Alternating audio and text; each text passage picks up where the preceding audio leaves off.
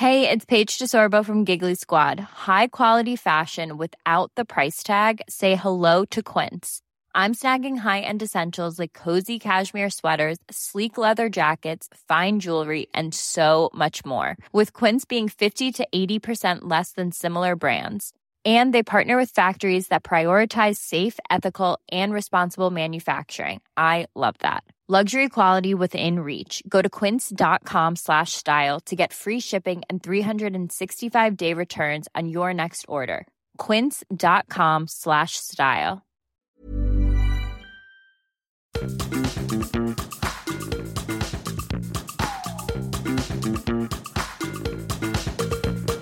This is Reasons to be Cheerful with Ed Miliband and Geoff Lloyd. Hello, and welcome to the second of our Summer of Cheerful episodes, uh, bringing you five great interviews uh, while we have a little summer break. But we've stockpiled some gold for you. Yeah, and I'm really excited that today we're talking to journalist and author Caitlin Moran.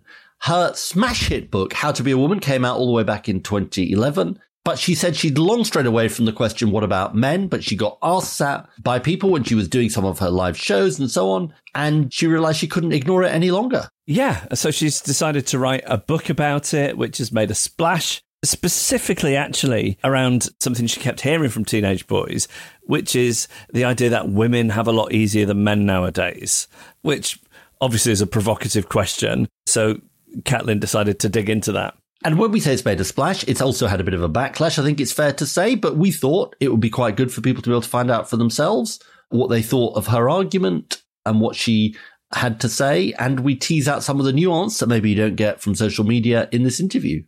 I should also say that there's some fruity language in this episode and some adult themes. I really enjoyed watching your face during some of the discussion because I think it's fair to say that we strayed into some conversational areas that in six years we haven't touched upon. Indeed. So here is Caitlin talking to us about her new book, What About Men, which is out now. Reasons to be Cheerful with Ed Miliband and Geoff Lloyd. There she is, Caitlin Moran. Hello, my darlings. Hello. You have excellent posture. Thank you very much. it's yoga and carrying quite a fat little cockapoo up and down the stairs. I think it's given me upper body strength. And, and cold water swimming. So, I mean, I wanted to get this out of the way because Ed became an aficionado uh, sometime within the last two or three years, and it is all he talks about. So it's so nice for him, I guess, to have somebody who can go there with him. I mean, we can bore for Britain, Caitlin, can't we? I know. It's great meeting a fellow cold water enthusiast because the people who don't swim are just bored senseless by us. Just going, I don't know if you've heard of this thing. It's called cold water swimming. And they're like, yeah, we've heard about it. Yeah, everyone talks about it. But it is addictive, right? And that's why we go on about it. It is addictive to talk about it. I mean, that is definitely true. I think Stig Abell said that nobody who's ever been cold water swimming hasn't boasted about it. And that is 100% true. How cold have you gone, Ed? What's the coldest? Two, two. I've done two. I think two's easier than six. I tell you what I think most, and then I will shut up. I actually think doing it at two and at six, it like makes the summer absolutely brilliant because then 18 or 20 feels like Oh, yes, the Mediterranean. balmy Mediterranean. I'm one of those people who now complain that it's too warm. I'm like, I'm not getting the buzz. I'm not getting the buzz. Oh, it needs to be no. Ed, I'm intrigued to hear that you started cold water swimming. So, unbeknownst to you, you have been my husband's nemesis. You're you're called the uh, the Millie nemesis in our in our family because you do the same park run as my husband. And for about three years, he was pacing himself against you. And uh, only on one occasion has he managed to best you, and he nearly killed himself uh, on the last steep incline of the park run to get past you, and had to spend three weeks in recovery. And then, and he said, then he was triumphant. He was like, finally, I'm, I'm level with Miliband. This is good. And then you disappeared for about six weeks. And then you came back and you'd shaved three minutes off your PB. and at that point, he totally gave up. And he wants to know, and I'm passing on a message from him. What did you do in that six week absence? You know what? I think it was pre and post pandemic. I think I lost weight and then it's that, that then made me go faster. And I, I've sort of slightly fallen out of the park run habit.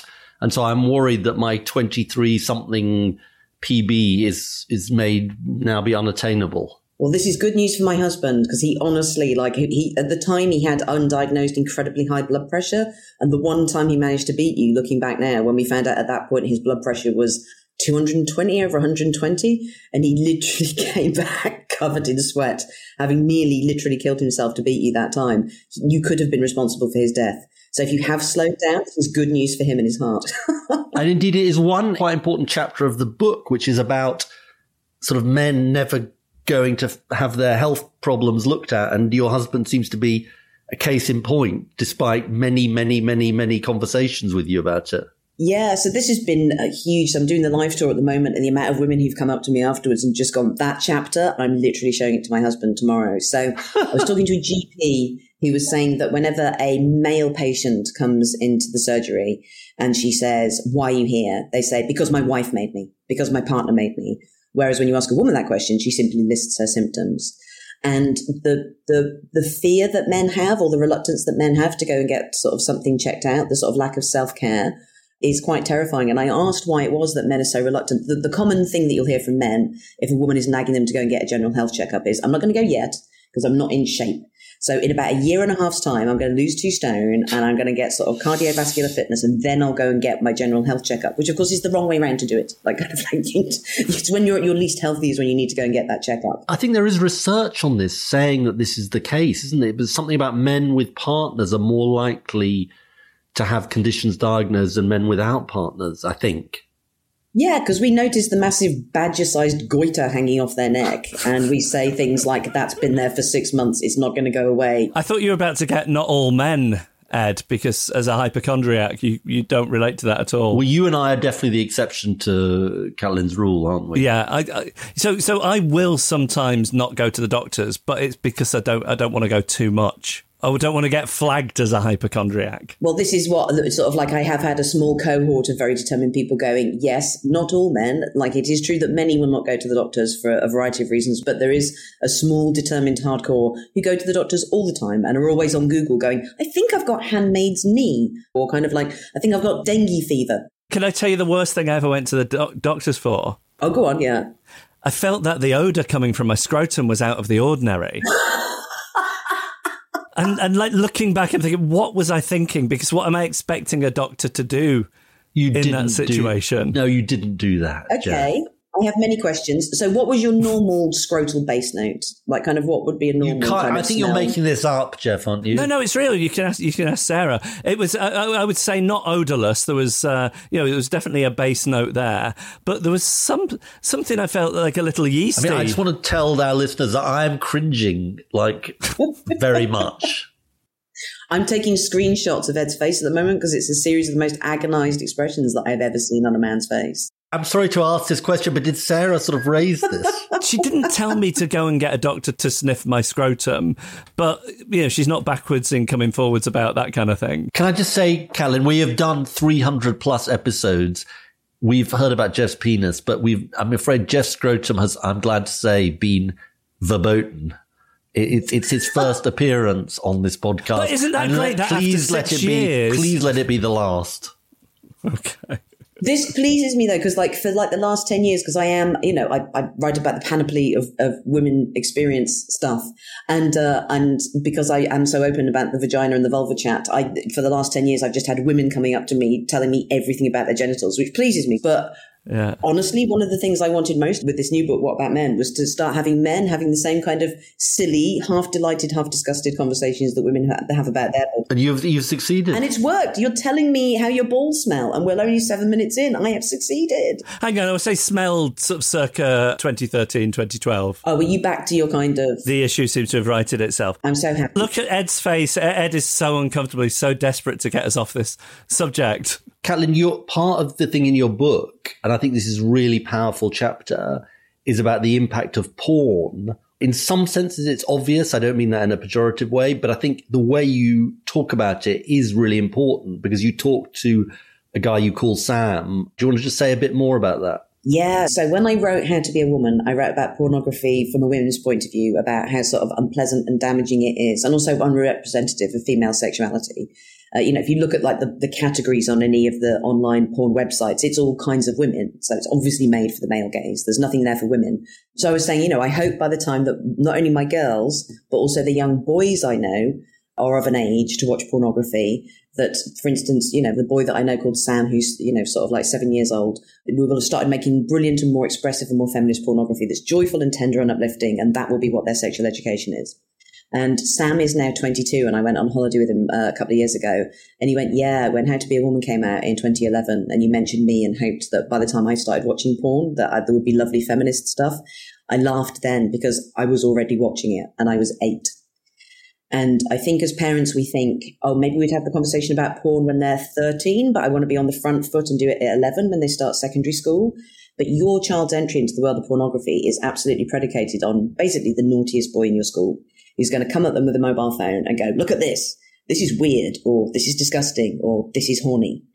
And the problem with that is that we don't know that our kids are watching it at that age, and we can't give them the talk that they need to have about pornography, which is it's not a one way thing. You don't just look at it and laugh or feel horrified or feel aroused. It looks into you because you are like soft, malleable clay at that age. And whatever sex you see is going to become your sexual imagination. It's going to become your sexual fantasies. And the stuff that you're seeing in pornography, it's called pornography for a reason. It's separate to sex. Sex is not like pornography. The extreme things that you're seeing, those are people at work who have contracts and are explaining what they're doing. And these are, these are things that generally you're probably not going to be able to do in your real life. But of course you don't know that at eight and you're literally having these chemical reactions. It's hardwiring into your brain. And Sam, when he was watching this stuff, he became incredibly troubled by it. He has OCD as well. And he became obsessively consumed by it and worried about it, addicted to it. He, he got erectile dysfunction after watching it. He couldn't have a functional sex life because whenever he was having sex in real life, he was just thinking about porn. He preferred porn to having real relationships. And in the end, he became so anxious and destroyed by what he'd seen, very extreme stuff, that he couldn't sleep at night. And his dad was having to get into bed with him and hold him like a baby so that he would sleep. As parents, we don't, you know, we, we grow up in an age where like, you know, pornography was something that you found seemingly growing in a hedgerow. And the stuff that our children are watching at eight is stuff that we still have not seen in our 40s and 50s. So we need to find a way to have this conversation with our kids far younger than we'd want. And I see my job as being able to start difficult conversations. Like kind of that's the point of every chapter that I write so that you can basically blame me. You can just go, Oh, Caitlin wrote this thing about porn. Like kind of like, what do you think about this? And isn't it, I mean, in a way, because I've got two boys who are 12 and 14 and it made me think quite a lot about this isn't the problem, or part of the problem, that we talk about sex education for kids? Most of people's sex education, in inverted commas, comes from porn, but that's a terrible version of sex education. Oh, absolutely. Well, the stats are 97% of teenagers said that their primary sexual education was pornography. And also Christ. by the time they're talking about it in school. And of course, the other thing is as well that like, you know, in a lesson where you're talking about it, the kids are like, well, I've been watching it for years. You know, you're using really weird words to talk about this. Everyone's sniggering, like kind of like it's, you know, we don't really need sexual education. We need like kind of sexual gossip. So at the moment, we're in this thing where anything that happens with kids or adults, we're like, well, education needs to fix it. The schools need to fix it. Whatever it is, it should be fixed in schools. And this is a societal problem. We should be able to have these conversations. As, you know, again, you know, I just looked at the template of feminism, like kind of there are comedians, female comedians talking about every aspect of, of sex from a woman's point of view. But I don't see men tackling it in the same way. Talk to us a bit more, Caitlin, about your conversations with younger men for this book, sort of how you had the conversations and what you picked up from the conversations. Well, that was the big eye opener. So obviously I've been writing about women and girls for like the last 10, 15 years, but increasingly I was hearing people going, yes, but what about men? What about men? Which is why you wrote the book fundamentally. Yes, literally that. What about men? And then it was International Women's Day two years ago, and I was doing an event at a college, half boys, half girls, 15, 16. And it was International Women's Day, so I thought we were here to talk about feminism. And the boys weren't having it. They basically hijacked it and said, no, why are we talking about girls and women? It's like women are winning now and boys are losing. It's harder to be a man now than it is a woman. Feminism has gone too far. And they were angry. And I'm always interested when you see a cohort of people who are angry because anger is just fear brought to the boil. And it was like, well, why, why are men scared of what has happened to women? Why, why do they feel disadvantaged now? So that was it. I was cleared the decks and I was like, I need to write this book. I need to find out why this is. And I was, and first of all, I was like, well, how could men think women are winning? We still aren't. Like kind of economically, politically, socially, like, you know, the pay gap still exists. We're still underrepresented in business and in politics. And we know the terrible statistics that one in four of us will be sexually assaulted or raped. How are women winning? And then I was like, well, the only thing that women have got that men don't have is feminism. We've invented this thing over the last 150 years that means whatever problem a woman has, there is a solution out there. Someone's writing a blog about it. Someone's written a book about it. There'll be a comedy routine about it. And boys do not have that resource. There isn't a sense of progress and kind of taboo busting and kind of this removal of shame and an excitement. You know, we've grown up in the last 15 years. Like these 15, 16 year old boys that I was talking to, their fathers were understandably progressive feminist men who were like, yeah, this recent burst of feminist is a small and recent corrective to 10,000 years of patriarchy and Benny Hill chasing, you know, schoolgirls around a tree. We're not going to talk about men for a bit. But now their sons have grown up and in all their lifetime, all they've heard is the future is female. Here's a list of 50 women who are going to change the world. Toxic masculinity, the patriarchy, typical men, typical straight white men. And you suddenly realize that's all these boys have ever heard. They don't have this perspective of how recent it is. And so into that void, the first person in their lifetime who stood up and gone, actually, boys are great. You can never have too much masculinity. I'm going to stand up for the straight white boys is Andrew Tate. And that's why when I talk to, I do not know a single school in this country that has not had to have a staff meeting about talking about the way that he's, you know, become a massive problem in radicalizing young men. They disrupt lessons. Female teachers having homework handed back to them by boys that have make me a sandwich written on the bottom. Like you should not be teaching me. You're a woman. Male teachers being asked do you let your wife go out on her own, sir? Just say a little bit more about Andrew Tate and what people have picked up from him and so on, just for those who don't know. Pretty much any parent or teacher uh, or anyone who works in support services will have had to have a crash course in him because he sort of came onto sort of adults' radars about a year and a half, two years ago. So he was a former kickboxing champion. He went on Big Brother and then was removed from the Big Brother house when videos of him choking a girlfriend surfaced, which he said was consensual basically he's opened a kind of academy for young men where he gives them ostensibly business advice, but it, it's his toxic misogyny that is the most worrying thing. So he said that he's absolutely misogynist. He says that uh, women are at their best between 18 and 25, and then after that, they're all used up. They've had too much sex and you must discard them. He has 22 girlfriends who've had their names tattooed on him, and he runs a sex cam operation in Romania. He moved to Romania because he said the laws were laxer there and they allow you to get on with what you want and he's been uh, accused of multiple counts of sex trafficking. And he is not the solution for teenage boys. His belief is that the anxiety and depression and insecurity that young men feel at the moment is because women have now gained power over men and that what would solve these boys' heartache is if men now regained power over women and women went back to just sort of being at home and being used for sex and raising children. And this is a bad offer to young men because power never cures your anxiety or depressions or feeling about yourself. What these young men actually need is empowerment.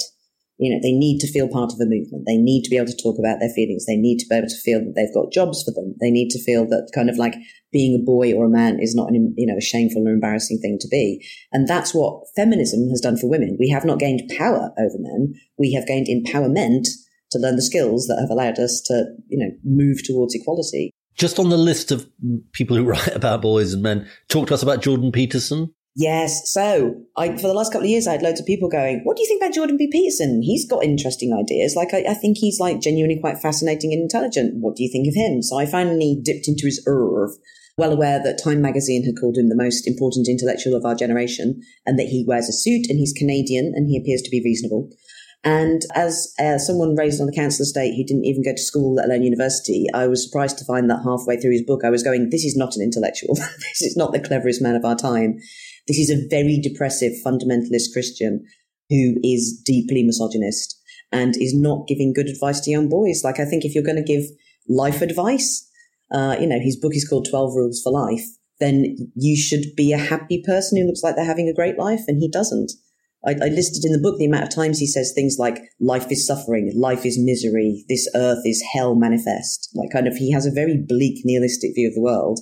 And when it comes to women, the, the subtitle to 12 Rules to Life is an antidote to chaos. And we find out sort of halfway through the book what his definition of chaos is. And it's women. It's feminine energy. Whereas men are about orderliness and kind of, you know, structure and civilization. I am a particular agent of chaos, as you will know from 2015. So the book is aimed at you. Did you take it exactly, personally? I did. He was just going, "You are I an did, antidote I to did, chaos." Exactly. so, so what's interesting there, Caitlin, is you're identifying a, as a failure to have parallel conversations inspired by that wave of feminism that you were part of has left a gap for these people to define what masculinity is. Hugely. There are stats like women buy 80% of books. And I had this massive moment where I went into a bookshop. Every bookshop has a woman section, you know, women like feminism, motherhood, adolescence. There is no man section. Like we're not used to writing about men as a category, which is why I think I've had a lot of pushback, which is the polite word in the last week on social media. I don't think men are used to being basically having some kind of titty David Attenborough like me turning up and going, hmm, let's look at men as a species. let's see what their problems are. And so when someone like Jordan B. Peterson comes along, because men aren't used to reading self-help books in the way that women are, they weren't really able to analyze it and see it for the, frankly, horse shit that it is. I mean, one of my big rules in life is never trust a man. He takes a single species from the animal kingdom and extrapolates what humans are supposed to be like off the back of it. So Jordan B. Peterson's lobster theory, which is basically that men need to be aggressive and must never lose, because when a lobster loses in a fight, a chemical reaction happens in its brain where its brain liquefies oh, and it becomes basically slightly brain damaged and beta forever. And he goes, and this is what happens with men. This is why men must be aggressive and never lose a fight. Now, first of all, we diverged from lobsters 800 million years ago. Secondly, we're obviously very different from lobsters. We don't piss out of our eyes and we don't have big, delicious hands. And thirdly, if human beings did genuinely have their brains liquefy and become brain damaged every time they lost, then the Olympics would be a bloodbath and even the average family Christmas game of Boggle would be a human rights issue. So you cannot extrapolate from the behaviors of lobsters anything to do with humanity whatsoever. And yet there are Jordan B. Peterson lobster hoodies. Like people will just, you know, when you go online, it's like Jordan B. Peterson's lobster guy 368 is arguing with you. And it's like, none of this makes sense. It's just horseshit. Planning for your next trip? Elevate your travel style with Quince. Quince has all the jet setting essentials you'll want for your next getaway, like European linen, premium luggage options, buttery soft Italian leather bags, and so much more. And it's all priced at 50 to 80% less than similar brands. Plus, Quince only works with factories that use safe and ethical manufacturing practices. Pack your bags with high-quality essentials you'll be wearing for vacations to come with Quince. Go to quince.com slash trip for free shipping and 365-day returns. Maybe part of the pushback you've had, and you did uh, draw attention to this pushback, is people saying, hang on, there are men who aren't Jordan B. Peterson or Andrew Tate who write for young men. And presumably you would acknowledge that. The point is you're looking at who some of the dominant people are. Is that fair summary? Hugely. So I've had a lot of like, it's the vanity of small differences, and it's obviously something that happens a lot on the liberal left. But of course, there's at the beginning of the book, there's just a cohort of facts that I just put out, which is why the word heartbreaking is the most recurrent one unexpectedly in this book. And it's that boys are more likely to be medicated at school for disruptive behavior. They're more likely to be excluded from school. They're more likely to join a gang or become addicted to drugs, alcohol, or pornography. They make up the majority of the prison population. They make up the majority of the homeless population. And the leading cause of death for men under the age of 50 is suicide. And all these things tie in together, particularly with that suicide statistic. So even if you are emotionally illiterate and feel that you don't need to read my book, your dad, you've got a cousin, there's someone you know at work who genuinely struggles with talking about these things. It's ridiculous to pretend that there isn't a problem there. You know, one in five men say they have no close friends. You know, kind of like the, the statistics on loneliness, um, you know, the, the, lack of ability for men to feel they have the kind of network that women do when they have a problem is very palpable.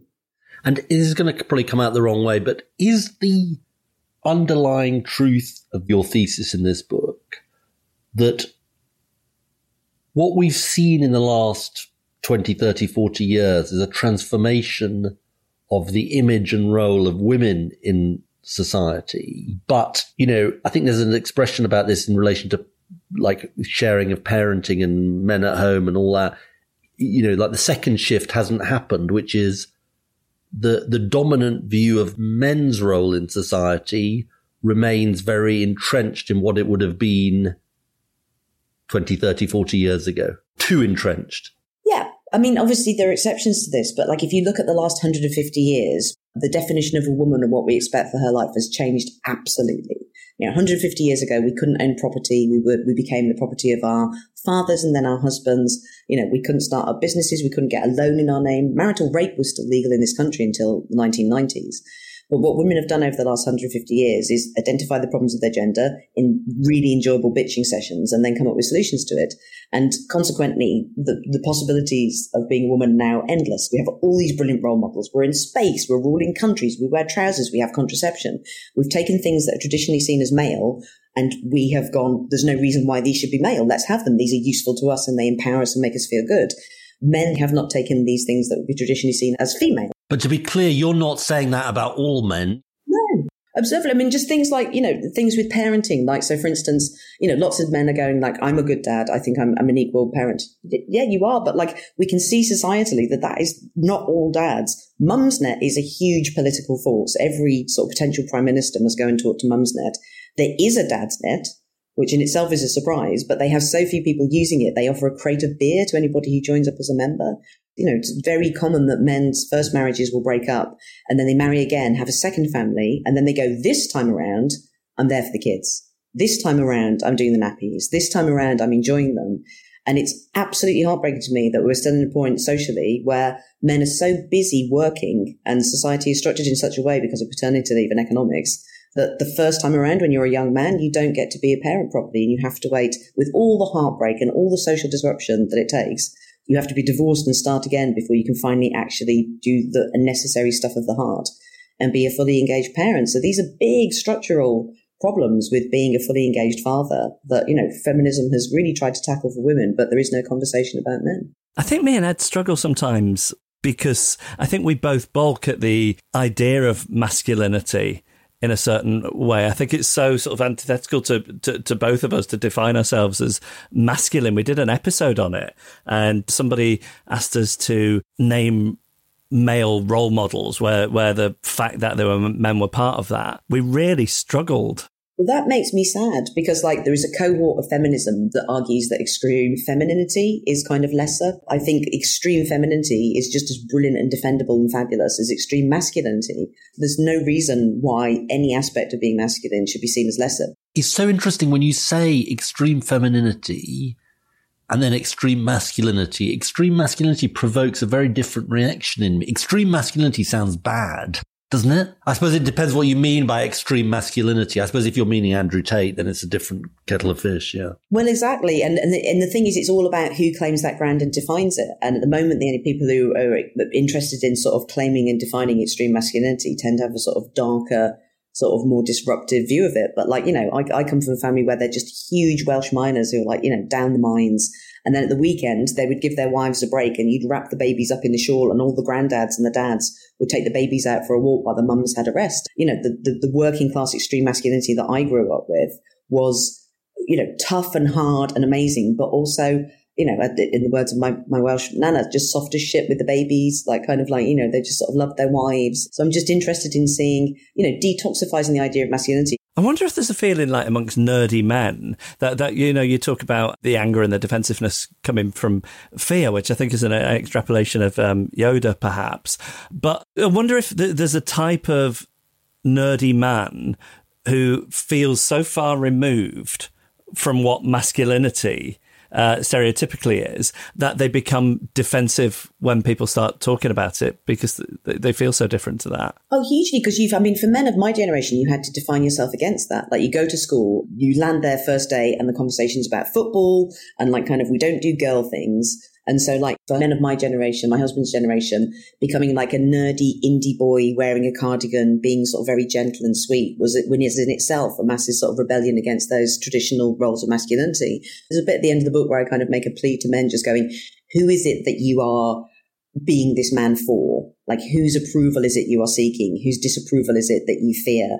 Like, whoever it was that you were trying to impress or rebel against is long gone or dead now. And it's just sort of in the way that women have sort of like really examined over and over again, possibly to the point of men being bored, what being a woman is. There's just a bit more fun and, and joy to be had, I think, in looking at what a man is and just going, well, what would work? What do I want? Like, kind of, what, what would make me happy? And is part of it, you know, making sure that the conversations about defining masculinity include the cardigan wearers? Oh, hugely. Like, you know, they're a very important part because, like, I'm strictly the blue, particularly we live in a social media age where kind of like everything must be split into a binary. Everybody has to take a team on whatever it is. But, you know, I'm, I'm firmly of the belief that most people are very sort of quiet centrists, just watching all of this, just going, well, I'm not on one team or the other, so I'm just not going to say anything at all because it looks shouty and angry out there. Um, so, you know, I'd be interested to see what, as they say in uh, the thick of it, the quiet bat people who don't normally speak would actually say if there was a, a quiet, reasonable centre ground where you could have a relaxed conversation. And that was very much the intention of this book. Like I, I observed that that worked quite well for women when I wrote How to Be a Woman. Like it was, you know, the, the feminism wars were quite intense when I wrote this book and it was difficult to start a fun, light-hearted, you know, silly conversation about being a woman. And uh, that was what I wanted to do with How to Be a Woman. And I just think, just there's something. I don't want to be part of any revolution or change that isn't a bit silly and relaxed and can't sort of pivot from being very sincere and honest to just making silly jokes about what it is to be a human being, because that's where we finally feel safe enough to say these things that we've been keeping quiet. And why do you think it's provoked the reaction that you've had? You say that on your tour, which you're in the middle of, you've had really good reaction you know, from men and women, but it's obviously provoked another reaction. Why do you think that is? Oh, hugely. So, yeah, I mean, first of all, social media is just there for a fight, yeah. isn't it? Like, kind of, I would never yeah. trust a serious conversation to social media because it is the gamification of conversation. But A, most of the reaction was before anyone had read it. So I think feminists presumed that I'd gone, ha ha, screw women, I'm joining the men's team now. Very much not that. This is the extension of my feminism you can't fix the girls until you fix the boys. I just had loads of messages from male writers and comedians and people in the public eye, private messages going, I have been thinking about writing a book like this for years, but I was just aware that I would be stoned to death if I put my head above the parapet. Like, kind of like, you've been very brave, which hugely alarmed me because I go out of my way usually to do nothing brave at all.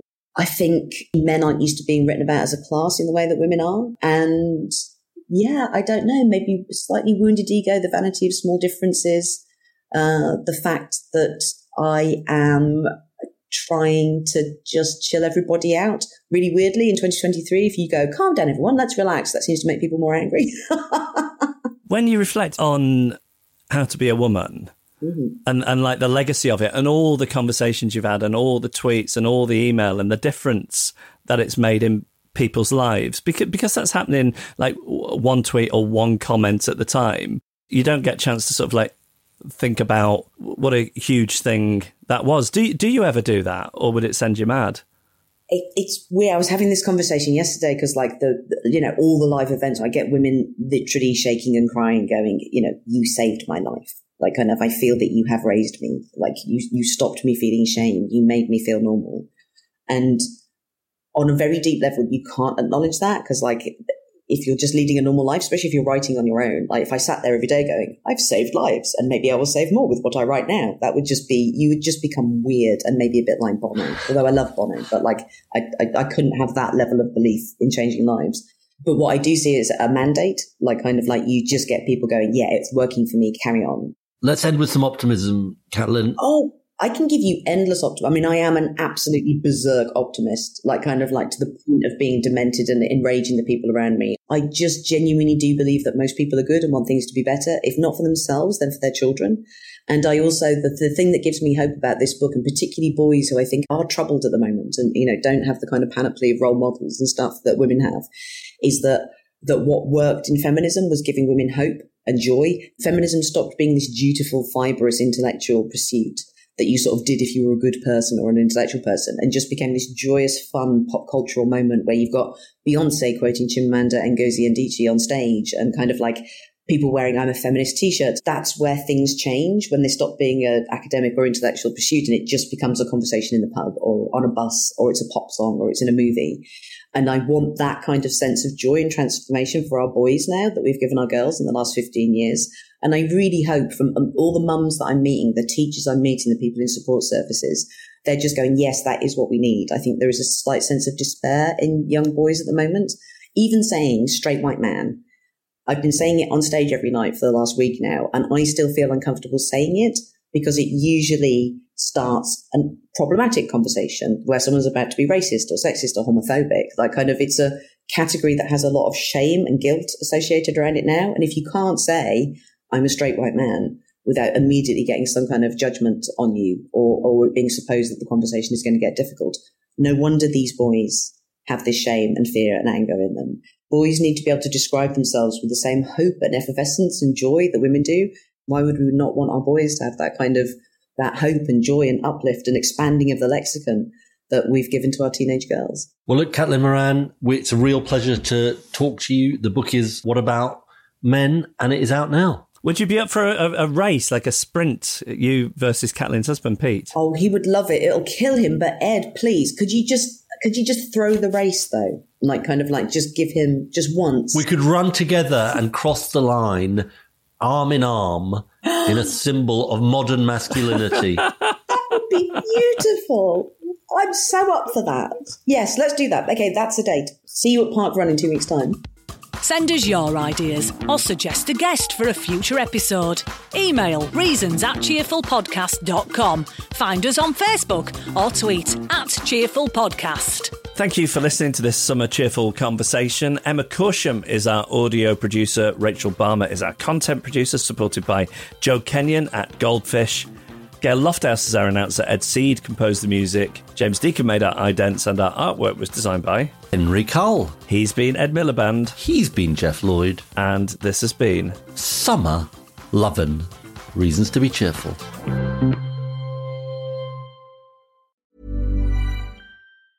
Even when we're on a budget, we still deserve nice things. Quince is a place to scoop up stunning high end goods for 50 to 80% less than similar brands. They have buttery soft cashmere sweaters starting at $50, luxurious Italian leather bags, and so much more. Plus, Quince only works with factories that use safe, ethical, and responsible manufacturing. Get the high-end goods you'll love without the high price tag with Quince. Go to quince.com/style for free shipping and 365-day returns.